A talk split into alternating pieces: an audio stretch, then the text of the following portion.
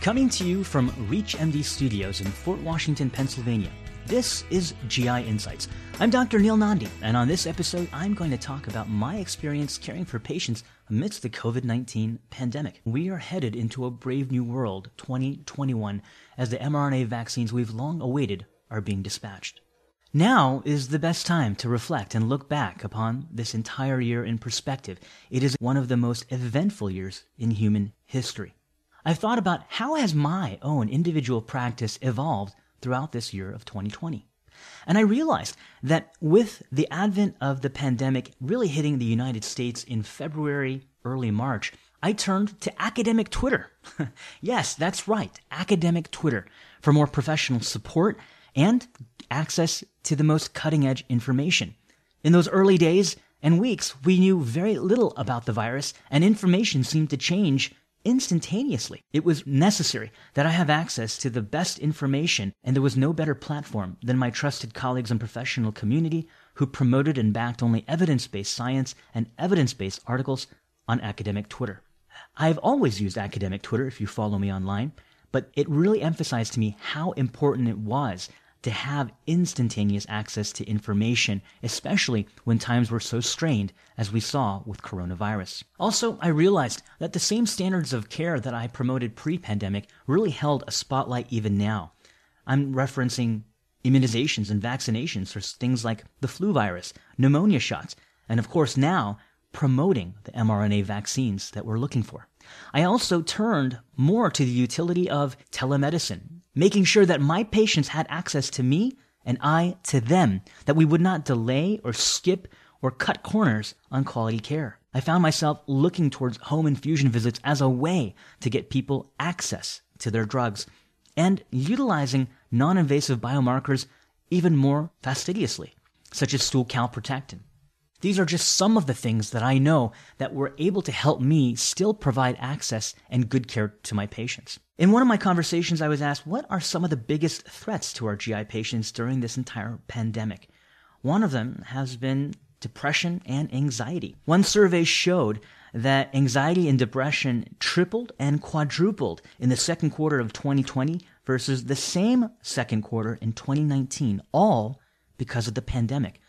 We know that our IBD patients and most chronic illness patients have high comorbid anxiety and depression, but this pandemic took it to all new heights. And the need for televideo services and telemedicine access to mental health care professionals has never been greater.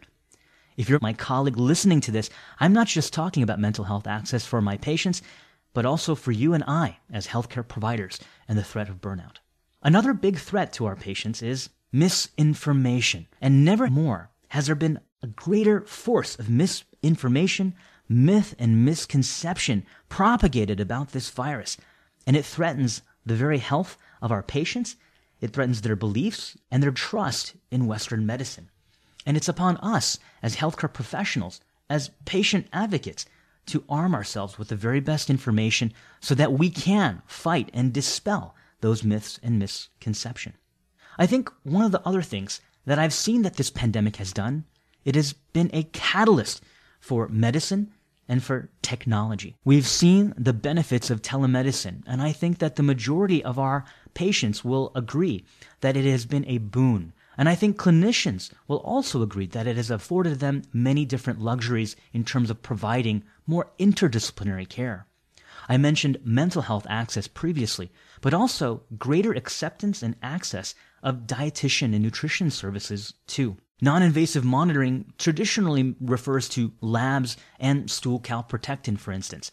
But now the pandemic has really helped catalyze biotechnology sectors that are trying to bring home-based stool calprotectin that can relay and be read off smartphones or even better access to biologic delivery. And I'm not talking IV infusion, but capsules that you ingest and then inject medicines into the lining of the stomach that are then slowly absorbed and released over time.